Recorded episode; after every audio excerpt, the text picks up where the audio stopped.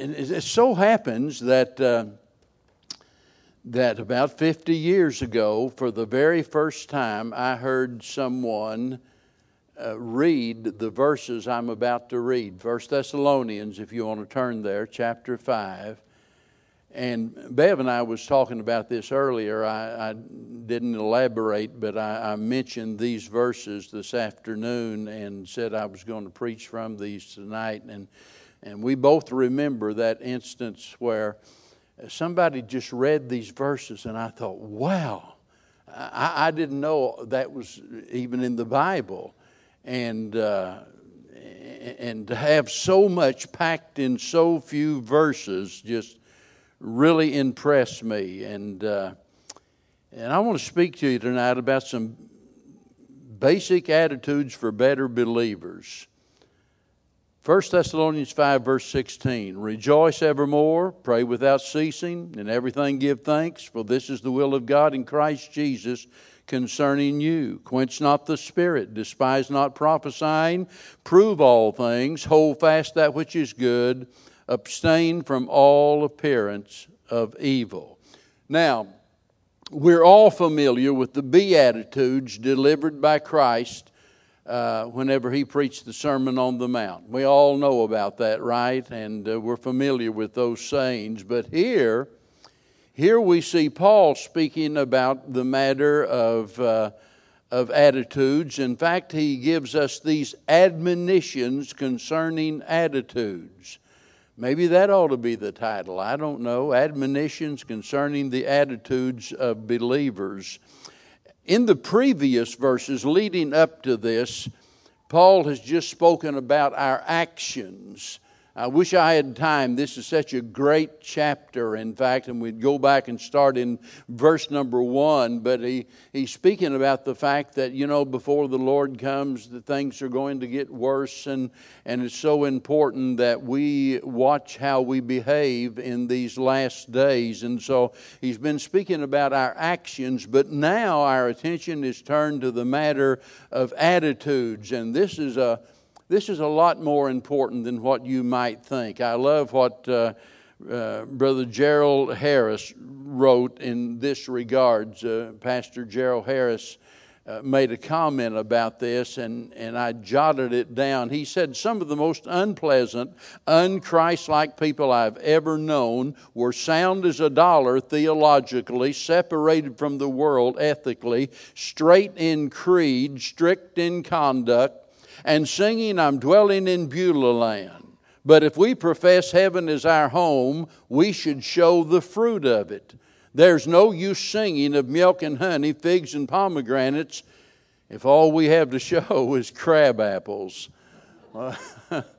oh, he hit the nail on the head with that, I'm telling you what. And it makes a difference. It makes a huge difference as to uh, whether or not the Lord is able to bless us. So, here we find a list of several different things that are of extreme importance because the world is watching us, they are observing everything we do. And, uh, and like the old saying, you know, what we uh, are, you know, action speaks louder than words. And so as they look at us, they're going to make judgments, not just about us, but they make judgments about Christ and Christianity in general based on what they see in us. And God forbid that we make the glorious gospel something repulsive to them rather than something attractive. So let's notice these basics for better behavior. Verse 16, the first thing is that we ought to be joyful. Notice he says, Rejoice evermore. Be joyful. A lot of people don't seem to realize that happiness is actually a choice. Now, I understand joy is a part of the fruit of the Spirit. it'd be impossible for us to have real joy were it not for the work of the Holy Spirit in our life. But although it is a part of the fruit of the Spirit, it's not something that the Lord imparts to us contrary to our will. In other words, as a Christian, we have to, we have to make the choice that we are going to allow the Spirit of God to control our life to the extent that we are joyful Christians. So it's our responsibility. Well, we couldn't do it without the Lord, but He doesn't just make you all of a sudden, you know, uh, uh, be joyful. It's not forced upon you, it's something of your own choosing. But we live in a day and an age where a lot of people have the idea that it's everybody else's job to make them happy. I think it's their responsibility. You're supposed to make them happy, and they're mad about it if you don't. In fact, they have even assigned that responsibility to our federal government. They think it's the government's job to provide whatever we need, including happiness. But if you'll read the Declaration of Independence, it does not give you the right to happiness. It gives you the right to life and liberty and what? The pursuit of happiness. The pursuit of happiness. Not a right to happiness, but the right to pursue happiness. And you better believe that people are breaking their necks trying to be happy. Everywhere you go, whatever it is that people are doing, they're doing that with the hope that it will bring happiness. Before I was saved, I thought, man, all I got to do to be happy is if I, if I can get a new shotgun, if I can get a new boat, if I can get a new motor, if I can do this, if I can go there, you know, that'll make me happy. But it, it never did.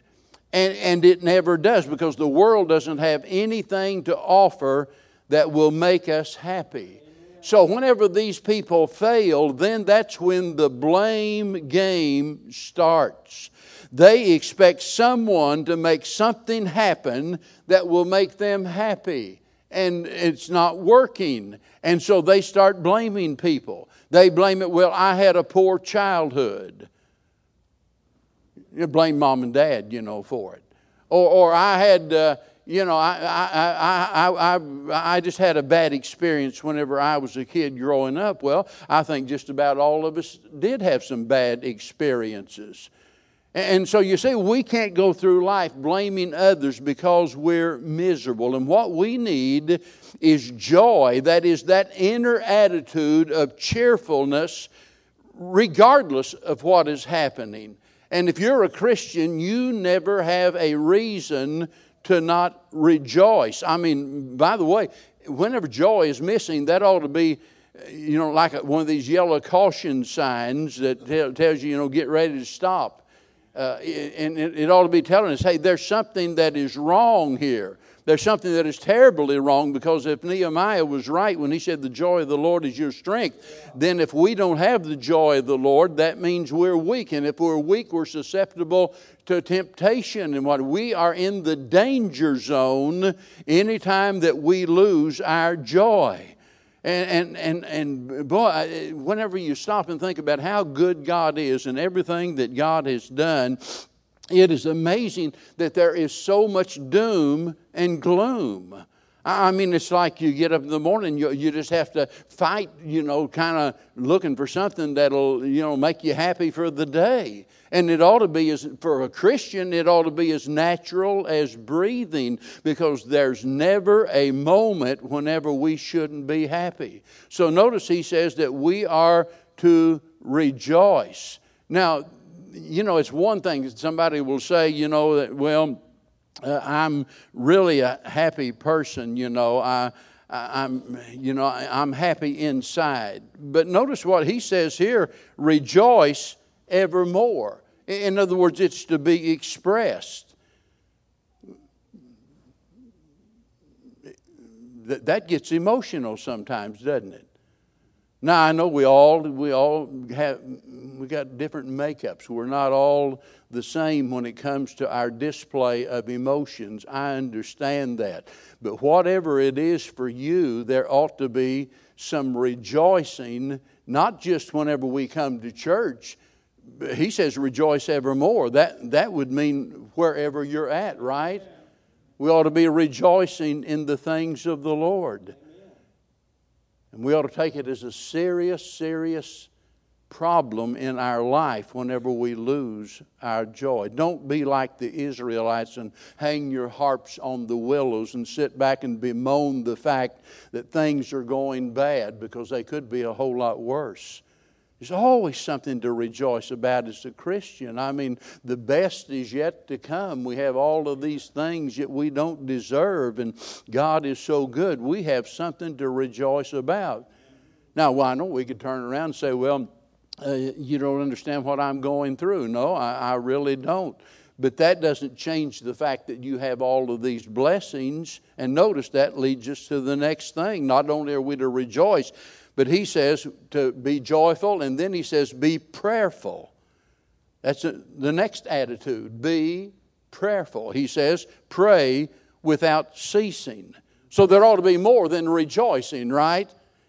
Uh, you see, we live in a day and age where, in a lot of churches, they've turned everything into entertainment, and it's all about emotion, the thrill, and the excitement, but there's no real deep concern about fulfilling our spiritual obligations and things. I, I got so aggravated the other day, I saw something that and I've got to really be careful here because I know this is going out, and I know some of you would even know, oh boy, why do I do this to myself?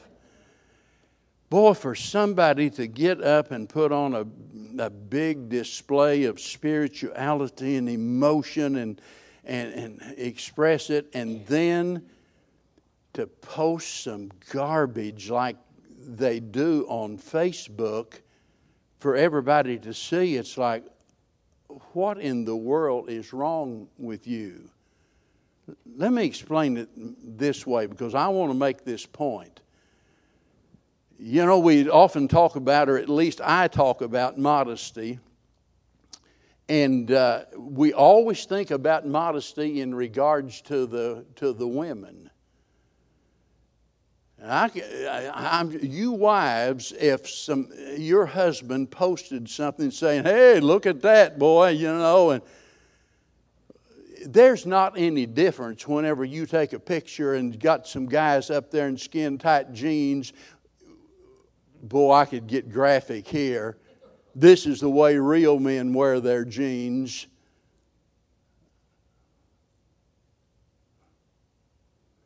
I shouldn't have said any of this because I, I can almost guarantee you that's all right. Let me tell you, the same people that get mad about their husbands doing something turn around and put that kind of crap on Facebook and then get all excited about serving the Lord.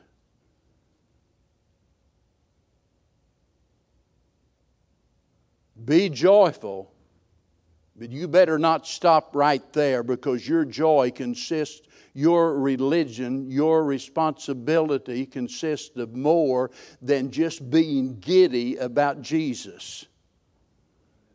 Oh, I'm so excited. I'm so emotional. I, you know, that, that's good. We need more emotion, but it ought to be real, true emotion that's born out of a spiritual experience with the Lord, and believe me, He's not in that kind of junk. Be prayerful. I don't even have words to start to tell you how important this is. And I've said it so many times if we fail here, we fail everywhere. I was talking this morning about all the great things we'd like to see God do here, and there's no telling what God could do, really. There, there's not. Uh, I mean, we can build buildings all over this parking lot, you know, and all over this property, and buy more property and build buildings and fill them. I mean, God can do that. There's not any doubt about that. But we can't expect God to do that, or God can't. We can't expect God to even keep us going where we are if we don't pray. When we think about Vacation Bible School, it can be a great success. Many souls can be saved, but we can't expect God to do anything if we don't pray about it. We need to be praying that God will anoint these workers and give them wisdom in dealing with those kiddos, and that God will open their hearts, and God will rebuke the devil, and God will just remove every hindrance and cause great things to happen. We are to be prayerful. And notice he says, be prayerful without ceasing. Now, I realize you can't spend 24 hours a day down on your knees, right? But we can be prayerful without ceasing in the sense that we live in an atmosphere of praise and prayer. I mean, that, that driving down the road or whatever we're doing, and we ought, to, we ought to relate everything that's going on in our life, we ought to relate all of those things to God and, and be offering up praise and prayer to the Lord. Now, to do that, we need to be mindful of three things. Number one, there ought to be a constant awareness. Number two, complete dependence upon the Lord, because we stop praying when we think we can handle it, right? That, that's when we really get in trouble. You know, I don't need to ask God for anything. I can handle this job all by myself. No, you can't. Complete dependence, and then there ought to be con- continual communication with the Lord. There's nothing to say that you can't pray going down the highway. There's nothing says you can't pray whenever you're laying on your bed at night and your head on the pillow and you're about to go sleep. Go to sleep praying. There's not, you know, I know that doesn't sound like the most spiritual thing in all of the world, but, but you can communicate with God anytime, any place, wherever you are. And we need to do that. There ought to be a prayer in our heart and praise on our lips continually. And, and you, you, know, you, you just can't help but wonder. You know, we often talk about praying for the church. We ought to pray for every service. We ought to not only pray before the service begins, we ought to pray while the service is going on. We ought to be in an attitude of prayer. You know, look, if we would do that, and you have to do that intentionally, it's not something that just happens because the devil's going to come along and the devil's going to do everything under the sun to distract you.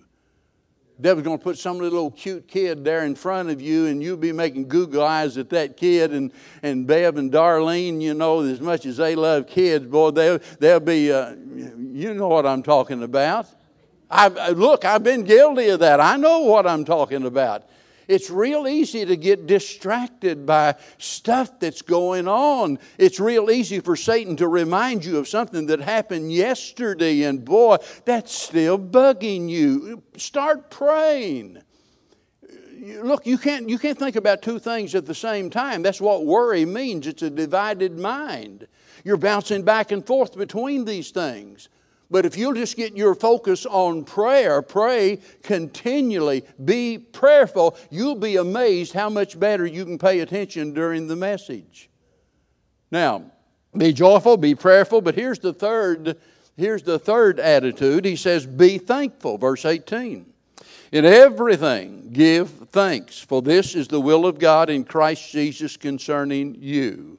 Now, like these other things that I just mentioned, this is something, you know, naturally we could talk about for 30 minutes or for an hour, and we don't have time for that. But we never have a reason to not have an attitude of gratitude, nor do we ever have a justifiable excuse for not expressing that.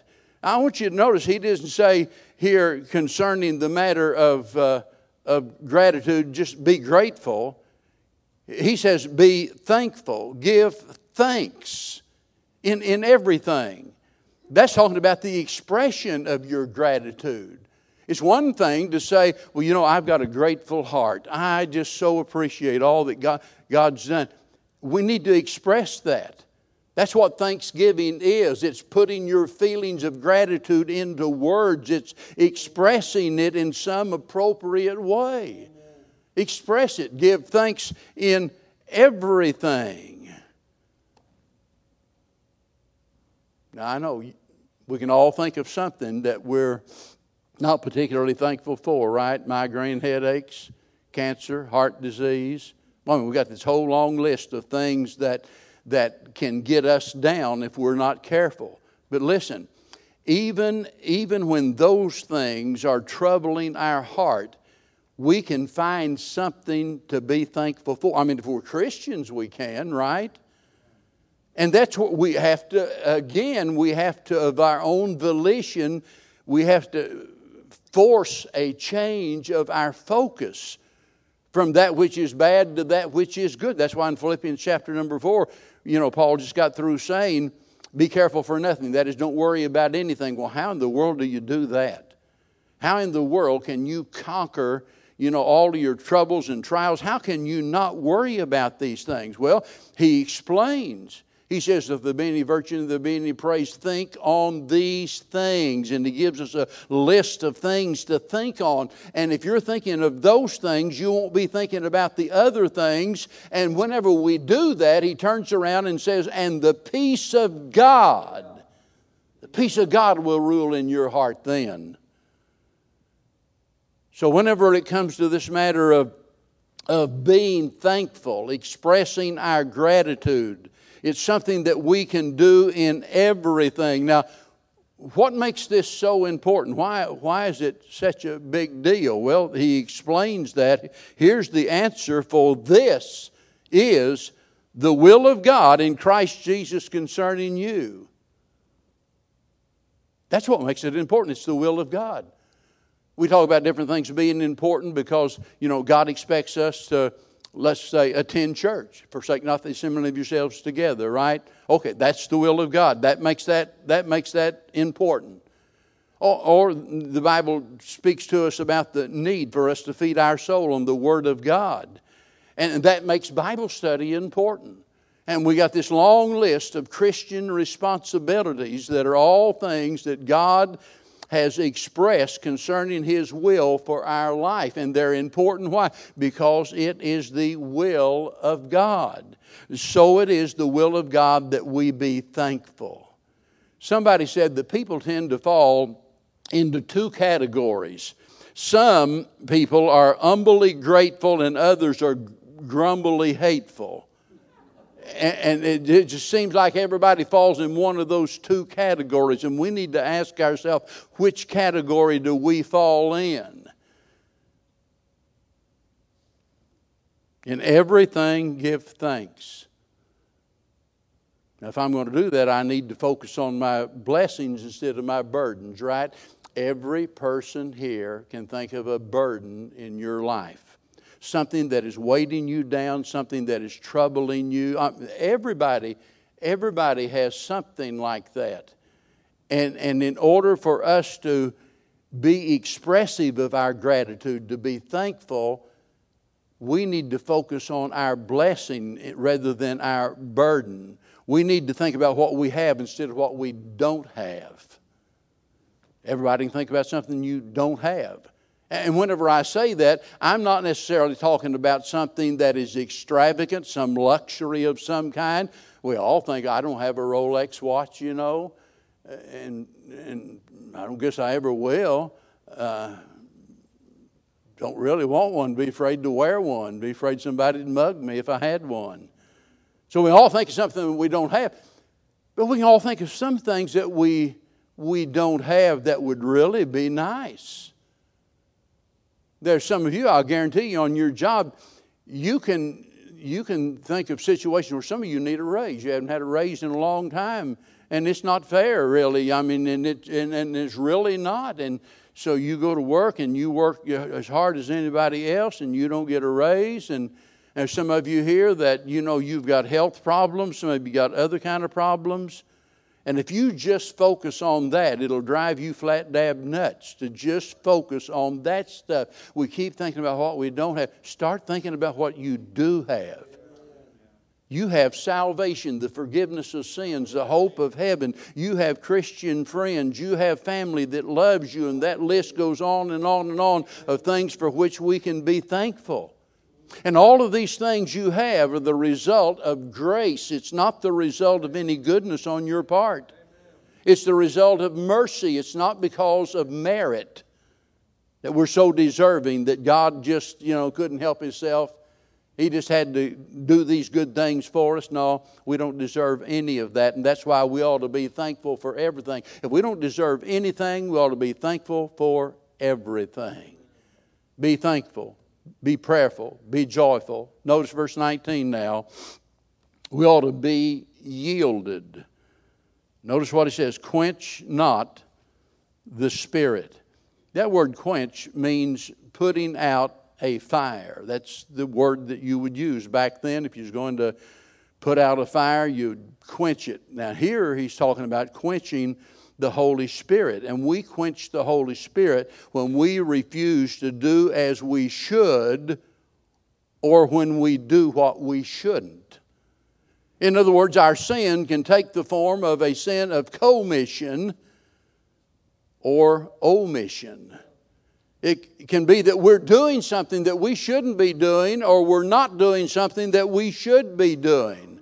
And regardless of the nature of the sin, it makes no difference. Whatever the nature of the sin might be, the effect of it is the same in that it quenches the Holy Spirit. And, that, that grieves the Spirit of God. And, the, and over in Ephesians 4.30, Paul said, grieve not the Spirit. That word grieve is a love word. Grief comes as a result of the disappointment of the failure of somebody that you love. And that's why I've often talked about, you know, hurting the heart of God. You know, how, how can you hurt God? I mean, you, you, you, you can't punch him and hurt him. How, how would you hurt God? He's almighty. He can do all things. How, how would you hurt God? you can hurt the heart of God in that you grieve God as a result of your stubborn rebellion against God. And that's why he's telling us here quench not the Spirit.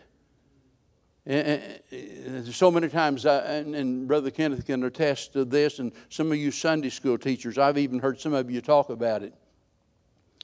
That during the course of the lesson or the message, that many times that maybe you'll look at someone and you can tell that they are they are under conviction and God is dealing with them. And it is so obvious, their countenance just screams out, God's talking to me, and they're, they're miserable about it, maybe. And, and you can just watch them as they are resisting what they know they need to do. And, and please understand that when we do that, we are grieving the heart of God because we are quenching God. We, we, we have to be sensitive to what the Lord would have us to do. Now, you be real careful here because there's a lot of people got these weird ideas about how God leads us. You hear people talking about, well, the Lord told me. The Lord told me this, and the Lord told me that. And God gets blamed for a lot of stuff He didn't have anything to do with. Kind of like the one woman, you know, that every week she'd go to church and she'd have on a white sock and a black sock, or a black sock and a white sock, or, or no socks, or one sock and a barefoot. And, and somebody finally asked her, what, what in the world are you doing? And she said, Well, she said, every morning whenever I get up, and she said, I sit on the side of the bed and I pray and ask the Lord what to do. And said, uh, Do you want me to wear a sock on my right foot? And, and I wait till the Holy Spirit uh, gives me some, uh, some direction. And then I ask him what color he wants. And now I know that, uh, yeah, you, yeah, you. I, I know you haven't gone to that extreme, but I'm telling you, there are some people that, well, I just know I prayed about it and the Lord told me to marry him. Baloney, not if it violates what he teaches in the Word of God. Don't ever blame God for leading you to do something that's contrary to what the Word of God says. The Spirit of God doesn't lead us to do things like that. By the way, well, how does he lead us? The Spirit of God uses what? The sword of the Spirit, which is the Word of God. He convicts us through the Word of God. And that's why it's so amazing, even as you're reading your Bible or sitting in Sunday school or during a worship service, and all of a sudden there'll be some particular verse of Scripture, and you didn't even see it coming, and all of a sudden, just the mention of that particular verse or something, man, it's like the Spirit of God reaches out and grabs you by the throat and starts shaking you, and all of a sudden you realize that God is dealing with you. Look, don't resist. Be sensitive to His leading, be submissive to His will for your life. Now, I know we'd like to think that we can, we can, we can quench the Spirit that we can ignore the Spirit. and that nobody's going to know. Nobody's going to know we're living in rebellion. But it doesn't work that way, does it? Because it shows up in our life. If the fruit of the Spirit is love, joy, and peace, and those other six things that are mentioned in Galatians chapter 5, that's the fruit of the Spirit. And any person and every person who is submissive to the will of God, submissive to the Spirit of God, is going to have a display of the fruit of the Spirit. It's going to be evidenced in their life. And whenever, look, whenever those graces are missing from our life, you mark it down, it's because of the fact that we are not being yielded to the direction of the Holy Spirit. Be yielded, be thankful, be prayerful, be joyful. Now, verse 20, be attentive. Despise not prophesying. Now remember, this was written before the completion of the Bible.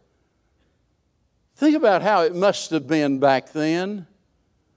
And think about the thrill of, of let's say, uh, Paul or whoever it might be, and and them enter into the city and they have a written record of their message from God to a particular church. That's what the epistles are. They're letters, they're letters to churches. Or it might be that somebody else brings that letter to a particular church. And how exciting it would be to get a letter like that. But the Bible hasn't been, hasn't been finished at this point. So God used prophets prophets were forth tellers. Usually, when you think about you think about prophets, you think about somebody telling the future, but it was a whole lot more than that. It wasn't just about telling what's going to happen in the future. It was telling forth the word of God. And they spoke by divine inspiration. As God gave them the message, they would speak. By the way, they didn't have to study like Brother Kenneth and I to get their message. They didn't have to sit down and you know look for three points in a poem and try to figure it out in a way that you know that will be able to break through the wall of resistance and get the attention of people. They just got up and delivered what God put on their heart. And they, look, they spoke without air while they were prophesying. It was perfect, it was without air. It was the very Word of God. Now, God doesn't do that today because we have the completion of the Bible. Despise not prophesying. That word despise means contempt. It means to set at naught or it means to make of no account. Back then it was prophesying, today it is the preaching of the Word of God. And, and, and, and he's talking about our need of being attentive to the Word of God rather than disrespectful and rather than disregarding what God says. You know, there's a lot of different ways that we can do that. Obviously, that if somebody, you know, just while I was preaching, for example, if they were talking and writing notes and doing all kinds of stuff like that, it would be obvious to everybody, well, boy, they're being so disrespectful, they're not paying attention. But other people can basically do the same thing, sitting there looking in this direction, but they're thinking about any number of different things, even though the Word of God is being, being preached, they're showing no respect for it whatsoever. And look, this is that that is a dangerous thing for us to intentionally turn a deaf ear to God when He's speaking. I, look, I don't expect you to listen to me just because it's me. I don't expect you to listen to me just because you know I might uh, wax eloquent or something like that. That'd be a joke in itself because I'm not an orator. I'm just an old country preacher. He can't even pronounce a good number of words and what have you. And and. Uh, I, am liable to start new sentences right in the middle of the, of the one that I'm in, and I know I, I don't expect you to listen to me. But boy, when it comes to the Word of God, uh, we ought to be all ears, tuned in, be attentive. Now, verse 21 we ought to be discerning. Prove all things, hold fast that which is good. That word prove means to test something. You put it to the test. And notice this has to do with all things. In 1 John, uh, the apostle there speaks about trying the spirits, whether they be of God or not. We are to put everything to the test. And the reason for that is because things are not always as they appear to be. And we never want to be so gullible that we just swallow everything hook, line, and sinker. Be careful. Be careful what, for example, what you forward on email or what you post on Facebook or what you believe through the grapevine. I know there have been some times, especially at the very beginning, and boy, you know, I, I, I, I didn't even know how to type or anything, and just hunt and peck on there, but I learned how to send emails. I thought that's the greatest thing in all the world. And some of the kids said, you know, Papa, you ought to, you ought to get on Facebook. And so anyway, I, I got on Facebook and, uh, and try to use it in a good way to, to say positive things and, uh, you know, present the Word of God. Uh, but especially during the political season, I was guilty a few times of sending something. I'm going to forward that. I read that. I didn't know it was fake news or, you know, it, boy, it looked good. It seemed to come from a reputable source. It might have even come from another preacher who had shared that, and I thought, well, boy, that's got to be the truth. And then later on, I find out, you know, that wasn't factual at all. And so you have to go back and try to print a retraction. I'm simply saying don't be so gullible as to believe everything, and certainly you don't want to pass that on. But it goes beyond that, folks. It goes beyond email and Facebook and stuff like that. It has to do with whatever you read, whatever you watch, whatever you hear. And let me tell you, the most dangerous are the false preachers out there. You know, just about every one of those successful false preachers have some quality about them that makes them attractive to people. It might be their oratorical ability, it might be their charming personality, it can you know, it can be a lot of different things. Brashness appeals to a lot of people. And so all of them have some trick up their sleeve. It might be that they put a heavy, heavy, heavy emphasis on some area of the Christian life that all the rest of us are basically neglecting, and they see that and they jump on that bandwagon, start beating the drum, and boy, it gets a lot of attention and they become successful. And as a result, a, a, result of that, all of a sudden you've got people believing whatever they say. I can remember the time when Jimmy Swaggart started becoming so popular. You know why? Because, man, like uh, the first time I heard that guy sing, wow, I thought that was the greatest thing since sliced bread. I didn't know anything about him, whatever. I, I heard him sing, and it, boy, it just amazed me. And, uh, it just uh, was such a blessing. I had no idea the guy believed what he did.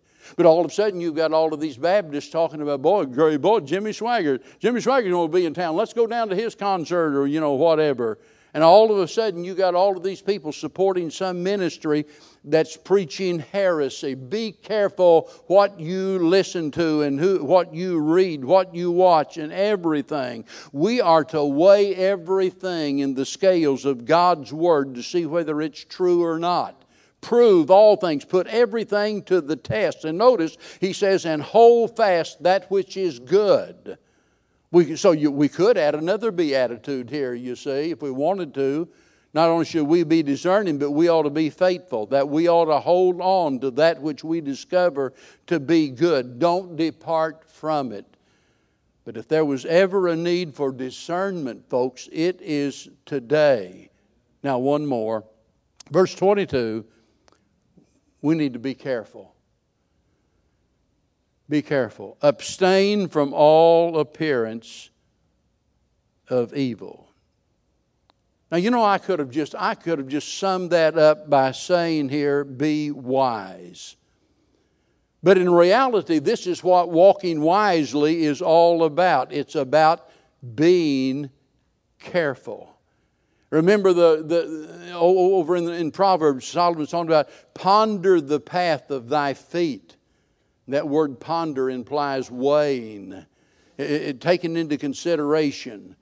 And whenever Paul spoke about walking circumspectly, it's kind of, kind of a word that you would use to think about a cat walking on a rail fence, for example, and boy, he's careful to put one foot, one paw right in front of the other one, right in the exact place. That, that's just a picture of the way that we ought to walk. We ought to be so very careful in all that we do and abstain, notice, not just from all evil. And that word abstain means stay away from. Keep it out there at arm's length. Stay away from it. Don't get close to it. From all appearance of evil. Many years ago, there was a famous preacher with the name of Wilbur Chapman. I know most of you have never heard of him, but he was a very, very popular preacher many years ago somebody asked Brother Chapman if he, if he could maybe give them some kind of a good rule by which to live their life. This was his reply. He says, This rule governs my life. Anything that dims my vision of Christ, or takes away my taste for Bible study or cramps my prayer life or makes Christian work more difficult is wrong for me, and I must, as a Christian, turn away from it.